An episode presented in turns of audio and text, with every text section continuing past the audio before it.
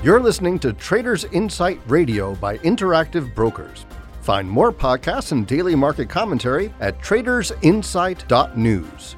Keep in mind that any trading discussions are for information purposes only and are not intended to portray recommendations. Please listen to further disclosures at the end of today's episode. Welcome to our show. Let's get started.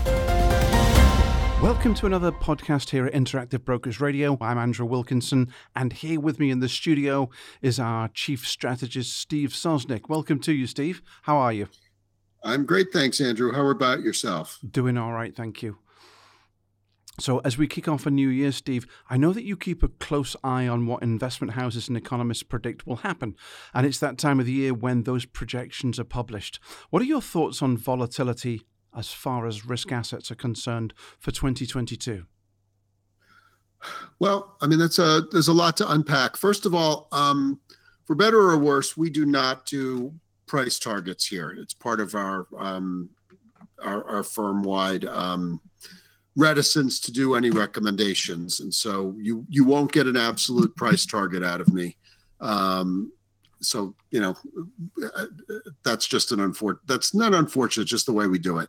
Um, when i look at what other an- analysts are saying um, the the bias is definitely toward the upside. I think a lot of the strategists had been burnt over the last couple of years by the markets reacting far better um, than they were than they were leaning to.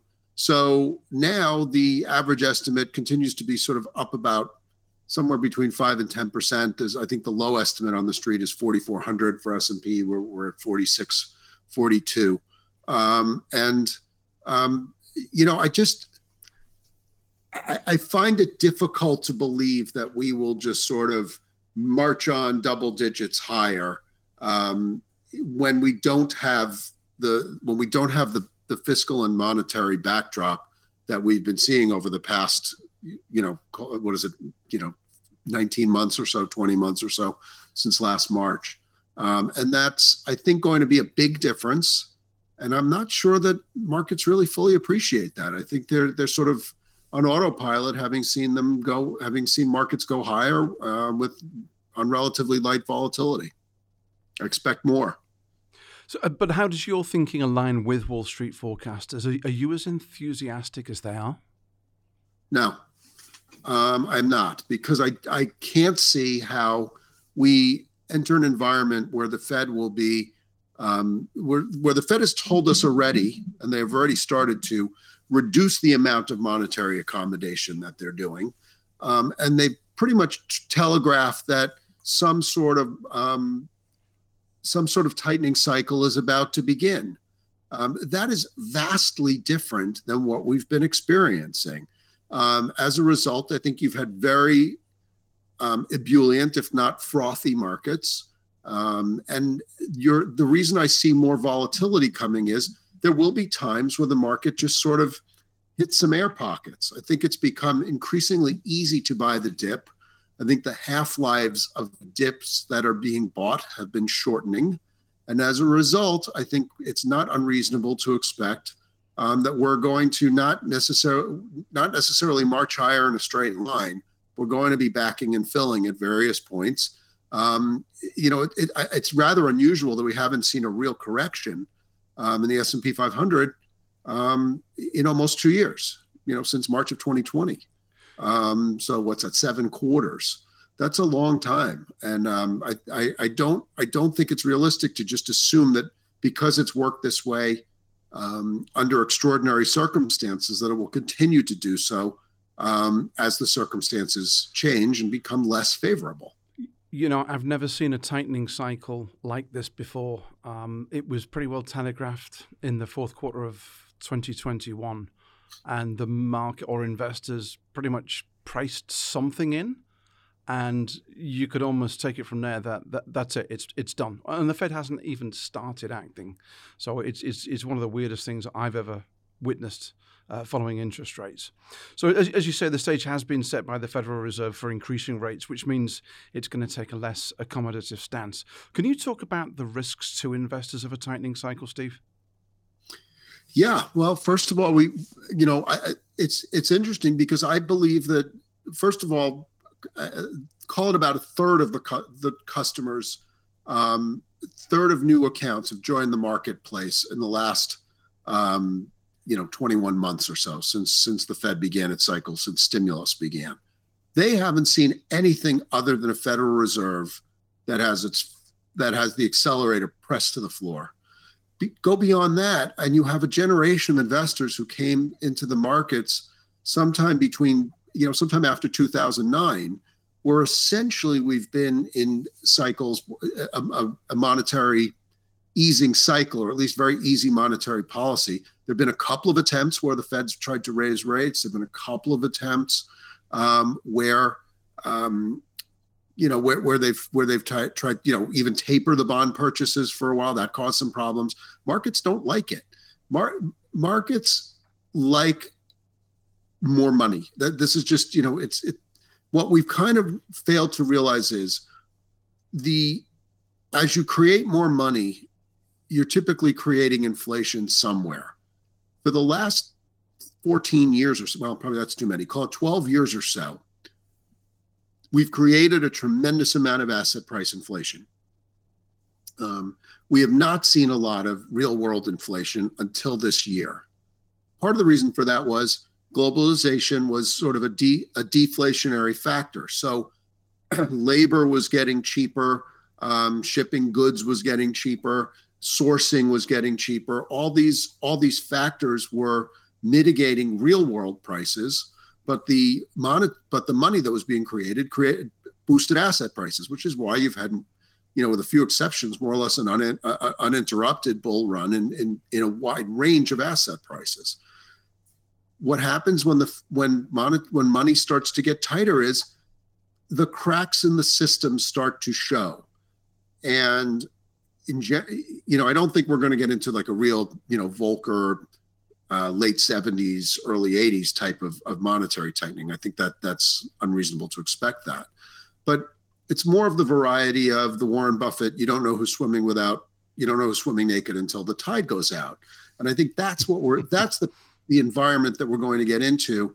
Um, and that's why I think I see a bit more volatility on the horizon because it's more of a matter of, um, you know, where are where are things mispriced? Where are things extended?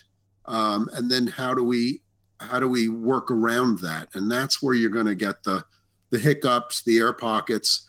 Um, remember also that tightening cycles are, you know, the tightening cycle is pretty much what what put an end to the 1999 2000 internet bubble. Mm-hmm. A tightening cycle is more or less what put an end to the um, mortgage craziness of 2007 2008.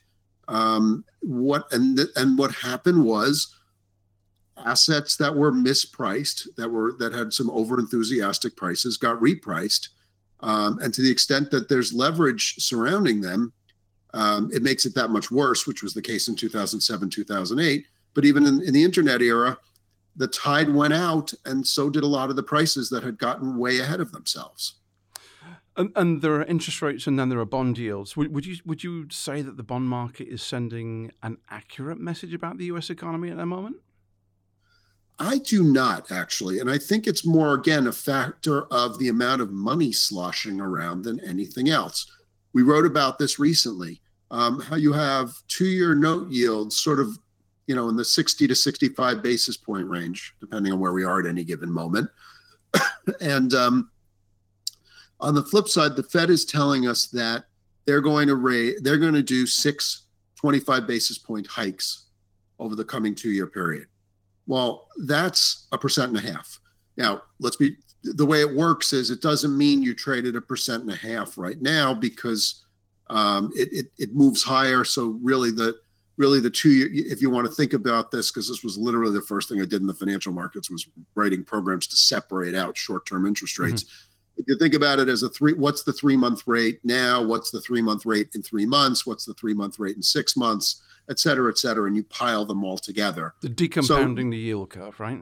Yeah. So effectively, we would be talking about the average, you know, it, it's not exactly arithmetic, but let's just say we would talk about the average of, of where interest rates would be over the two year period.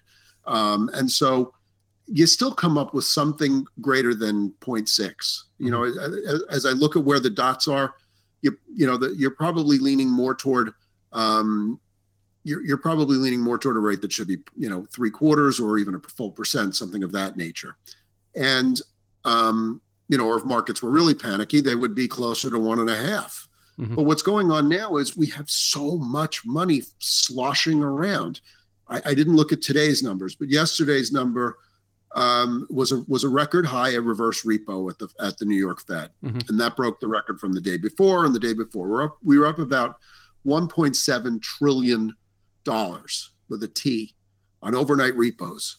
And the point of the overnight repos is that's a way, that's the way for the Fed to sort of sop up excess reserves and a way for the Fed to um, essentially prevent interest rates from going negative. And what they and what that's doing is basically all there's 1.7 trillion dollars showing up at the Fed every day. They pay five basis points annualized, so effectively nothing. And th- this money has nothing better to do than to show up in the Fed, show up at the Fed, looking for these five basis points.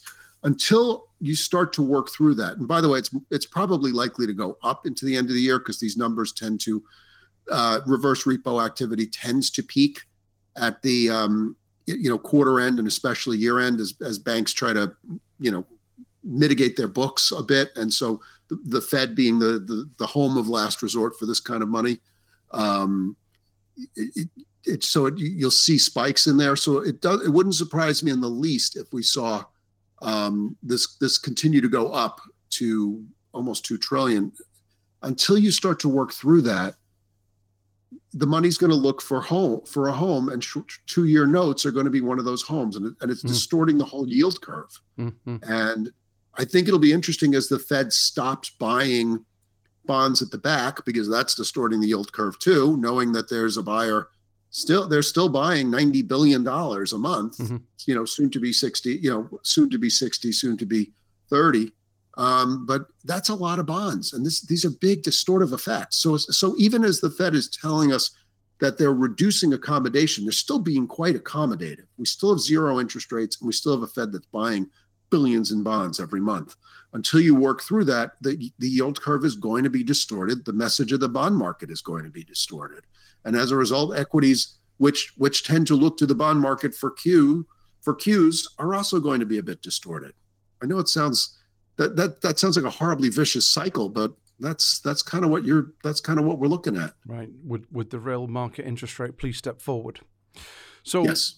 So, so high tide, people start getting uh, are already nervous about inflation getting into the economy, which is why the Fed's going to become less accommodative. So, we traditionally hear at times like this about gold being the best hedge, but now there are many other cryptocurrencies to consider alongside gold. Is there, in that sense, a best hedge against inflation, or is it neither crypto nor gold? I think it's neither, unfortunately. Um, uh, gold, gold is funny, and we've written about this uh, previously.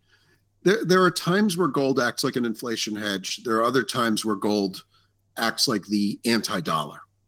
You know, sort of it. You know, Yeah. it has. It's a store. You can think of it as a store of value, and as the dollar appreciates, um, it. You know, the, the price of the price of gold deteriorates, and vice versa.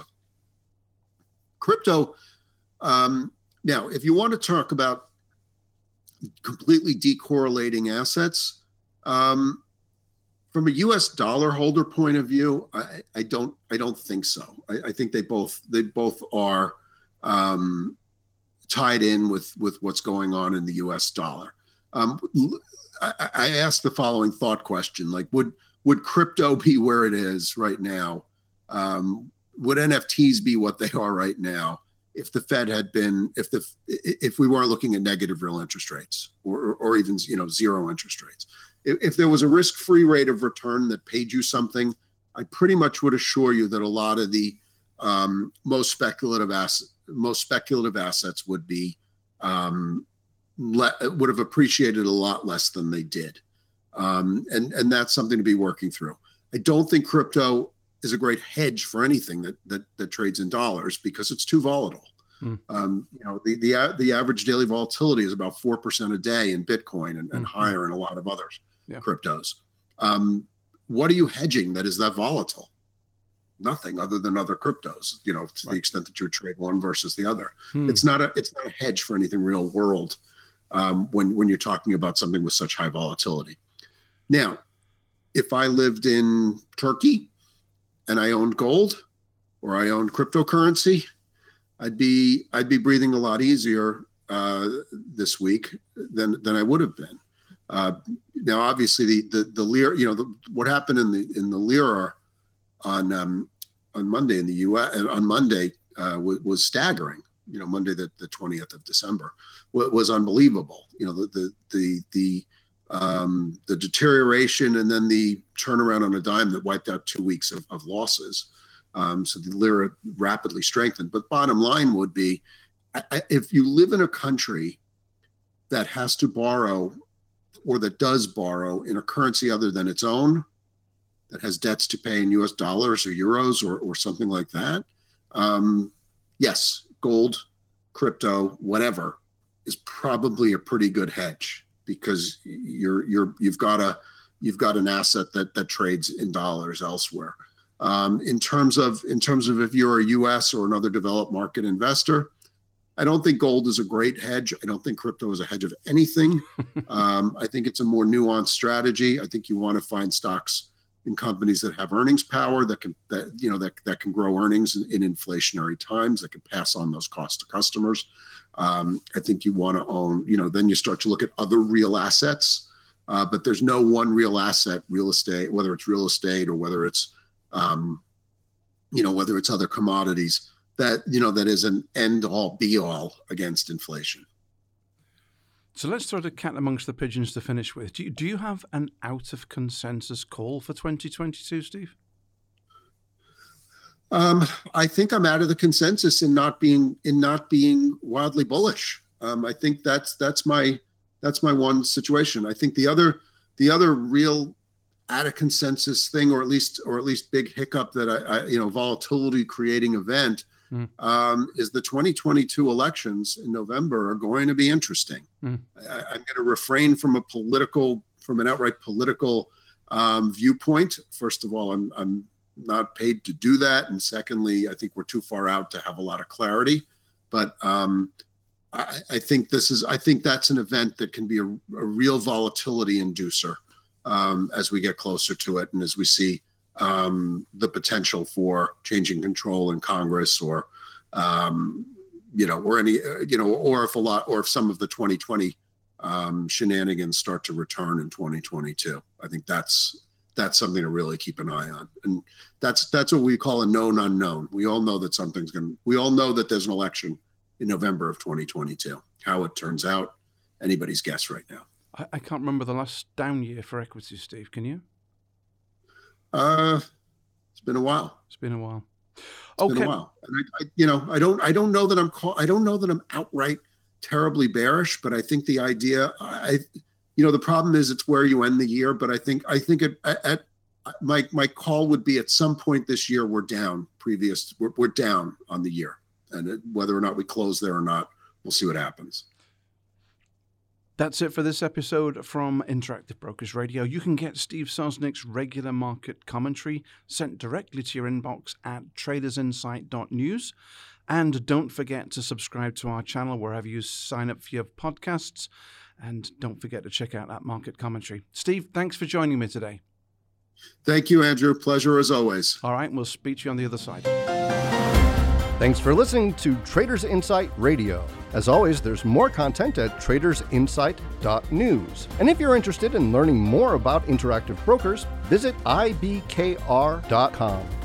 We offer more trading education materials such as webinars at ibkrwebinars.com, market related courses at tradersacademy.online, and quant related articles at ibkrquant.com. Trading in digital assets, including cryptocurrencies, is especially risky and is only for individuals with a high risk tolerance and the financial ability to sustain losses. Eligibility to trade in digital asset products may vary based on jurisdiction. Features are not suitable for all investors. The amount you may lose may be greater than your initial investment. Before trading, trading futures, please read the CFTC risk disclosure. A copy and additional information are available at ibkr.com. The analysis in this material is provided for information only and is not and should not be construed as an offer to sell or the solicitation of an offer to buy any security. To the extent that this material discusses general market activity, industry or sector trends, or other broad based economic or political conditions, it should not be construed as research or investment advice. To the extent that it includes references to specific securities, commodities, currencies, or other instruments, those references do not constitute a recommendation by IBKR to buy, sell, or hold such investments. The material does not and is not intended to take into account the particular financial conditions, investment objectives, or requirements of individual customers. Before acting on this material, you should consider whether it is suitable for your particular circumstances and, if necessary, seek professional advice.